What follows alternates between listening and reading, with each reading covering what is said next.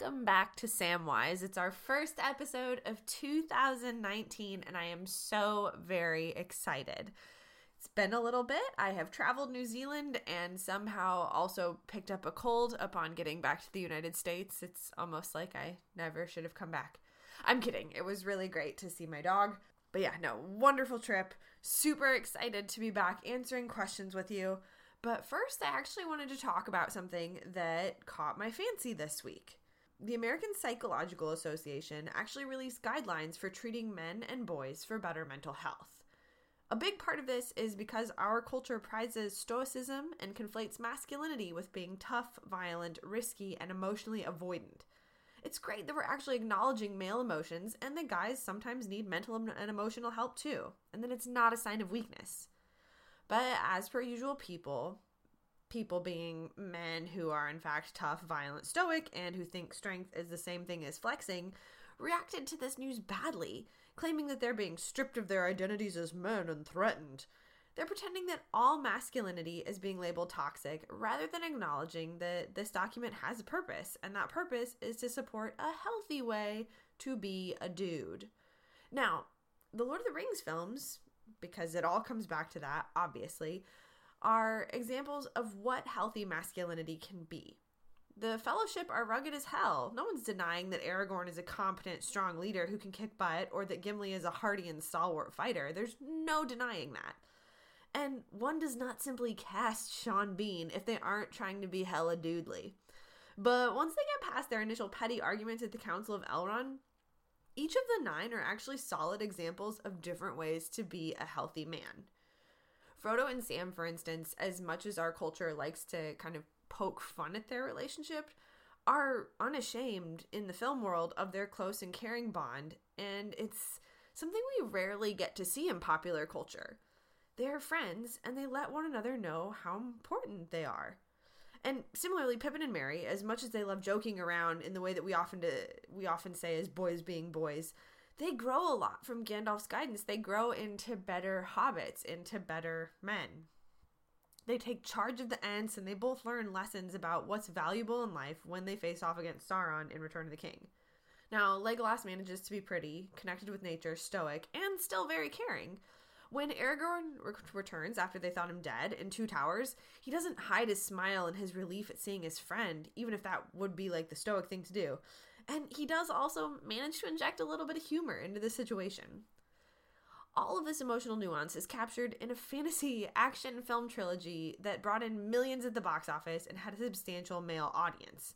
So it's not that people are uncomfortable with the idea of quote unquote softer there's nothing soft about these guys, and more nuanced versions of masculinity. It's that these critics of the APA's new guidelines are the exact emotionally stunted goons that this document's looking to help. That word goon is mine, not theirs. Obviously, that's not a very psychologically friendly word, I suppose. And before we get to questions, I just want to point out that the trilogy, although generally credited solely to Peter Jackson, was also produced and written by two female creators. Fran Walsh, and Philippa Boyens. And the effects team from Weta are not just the brainchild of Richard Taylor, but also of his wife and Weta's co founder, Tania. When women have a voice, men have the space for more nuance. How cool is that? And now, on to the good stuff the questions.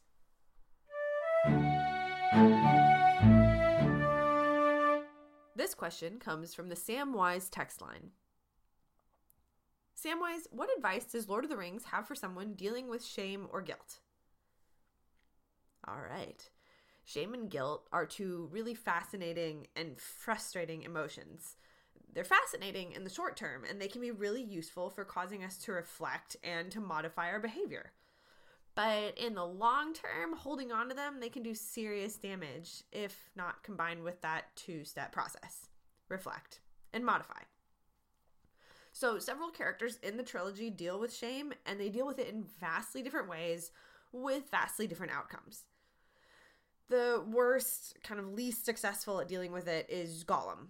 He lets his shame for selfishly killing his cousin Deagol fester. The ring feeds off that shame and guilt, and it eventually rots and kills him from the inside out. He makes no attempt to reflect, and he makes no attempt to modify his behavior and that shame spiral carries him into the literal fires of Mount Doom. So that's taking neither of those two steps. Now, Aragorn carried a lot of shame. He felt that as a human, he was ashamed of his lineage and he was inadequate to take up his rightful position on the throne of Gondor. He spends so much time reflecting that he gets lost in his head and he doesn't act. In the same time, it takes him to get out of that spiral where he's just reflecting and just mulling it over. Saruman manages to overtake Rohan, and Denethor literally goes mad defending Osgiliath and loses one son and nearly kills another.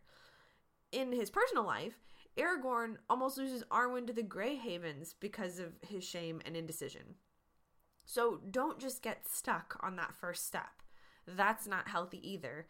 You need to reflect and then act to modify. Now, some people, they don't ever take a chance to reflect, and so they carry around shame that isn't theirs. This is Faramir. He felt like he'd let his dad down, and he constantly acted to please him. But he never stopped to reflect on whether or not Denethor's problems were actually his fault or his responsibility. And the fact is, they weren't Faramir's to deal with. And by plunging headfirst into that action to modify, he nearly dies at multiple times, one of which is actually at the hands of his father. So take some time to make sure that that shame and guilt really belongs to you and that it's not just something reflexive that you're feeling because you feel bad. Now, Gandalf is the opposite end of the spectrum of Gollum. He is great at dealing with shame and guilt. So he visits Saruman, his mentor, and he learns that he's in league with Sauron. And Gandalf feels terrible for having completely misjudged someone so close to him. He tells Frodo, I'm going to go see the head of my order. He's wise and powerful. He held Saruman in really high esteem. And in doing so, he also ends up abandoning the hobbits at the Inn of the Prancing Pony. But he uses his time in prison at the top of Isengard to reflect and to form a plan. So he thinks things through. He kind of knows where his responsibility lies and also isn't afraid to be like, no, Saruman's bad. Like he's in cahoots with evil people. This is not all this isn't all on me. So he reflects, he kind of figures out where his responsibility is, and then he puts a plan into action. He uses the moth to summon the eagles, and he doesn't spend time even contemplating that hope might be lost or that he's not worth it because he messed up once. He knows where he missed some things and he knows where he messed up and he works to rectify it to the best of his ability while not getting hung up on what he can't change. So be like Gandalf when confronted with shame or guilt. Take that two step process. You've got this.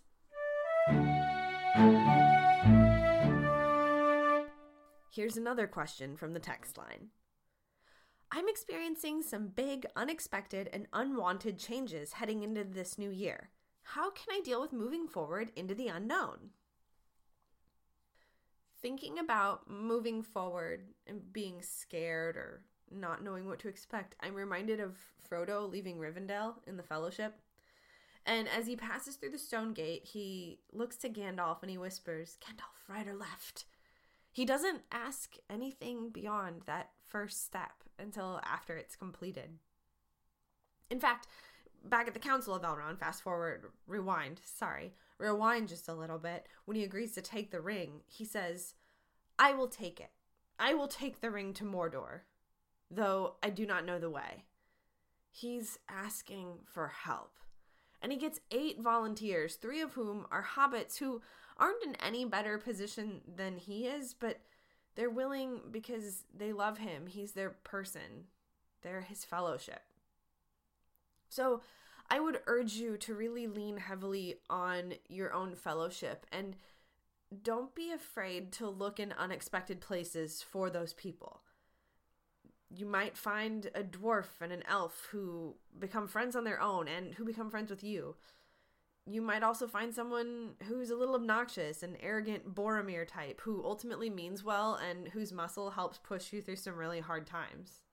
It might be a Gandalf or an Aragorn, a leader with answers. Or it might be that you find some other hobbits. someone who is just as scared and confused, but who's willing to hold your hand in the chaos and remind you that it's normal to feel discombobulated by the bad stuff. That that's okay too, to feel your feelings and to just kind of own it. So I got to visit Rivendell, which was for me like visiting Mecca, if I'm being honest. It, it was my pilgrimage. It's a lifelong dream of mine when I was in New Zealand and it's actually the Kaitoke Regional Park in Upper Hutt, Wellington, and I got to go on Christmas Day. It was the best Christmas I've ever had, without a doubt. It's absolutely beautiful.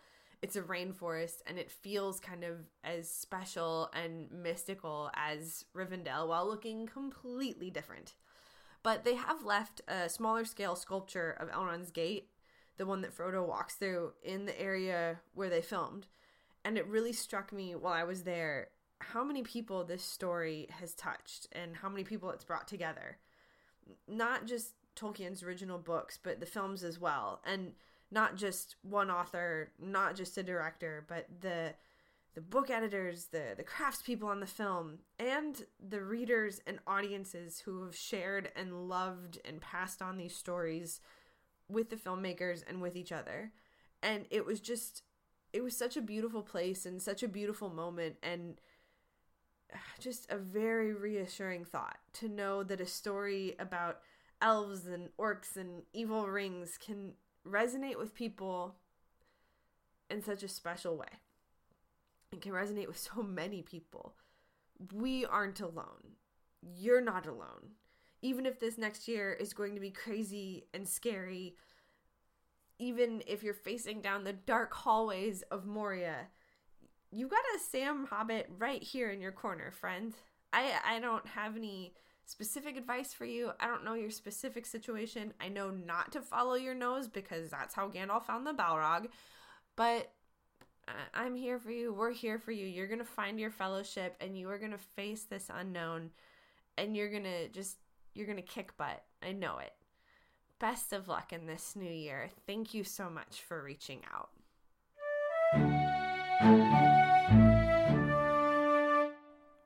Well, that brings today's episode to a close. Thank you so much for tuning in, and please reach out to me with your questions. You can text or leave a voicemail at 608 561 2755. That's my Google voice line. It's also in the show notes or you can email me at sam.wise.ath at gmail.com. You can also ask a question on the After the Hype social channels. That's our bigger network.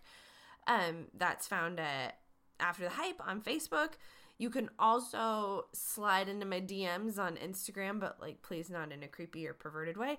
Um, I'm at Sammy Jane 613. That's also in the show notes. You can go to ATH Podcast. That's the After the Hype Instagram or if you'd rather talk to my dog, even though she's like really not into Lord of the Rings, you can find her at Saint underscore Lottie, L A D D I. And those are all appropriate places to ask questions, I guess. But most importantly, 608 561 2755 or sam.wise.ath at gmail.com. Be sure to also visit athpod.com where you can check out articles. I've been doing some writing. We've got a new writer working with us named Matt Dykes. He's awesome. The rest of the wonderful After the Hype crew post as always. Um, we have the After the Hype podcast every Thursday. There's some really great stuff coming up. I unfortunately missed my first episode this year because of this stupid cold. Um, but that's okay. They've got some really great content coming down the pipeline. There's also Venture Bros, a Venture Brothers podcast, which is always a delight. And we've got a couple of new ones coming down the pipeline. If you keep an eye on athpod.com and on our social channels, I'm going to be doing one where I get to play a tiefling in a D&D campaign. That's going to be dope. And we've got one that's all about dogs called a Dogs Podcast. Very, very excited. So make sure to check those out. And please, please, please reach out with any questions. Have a great week. Bye.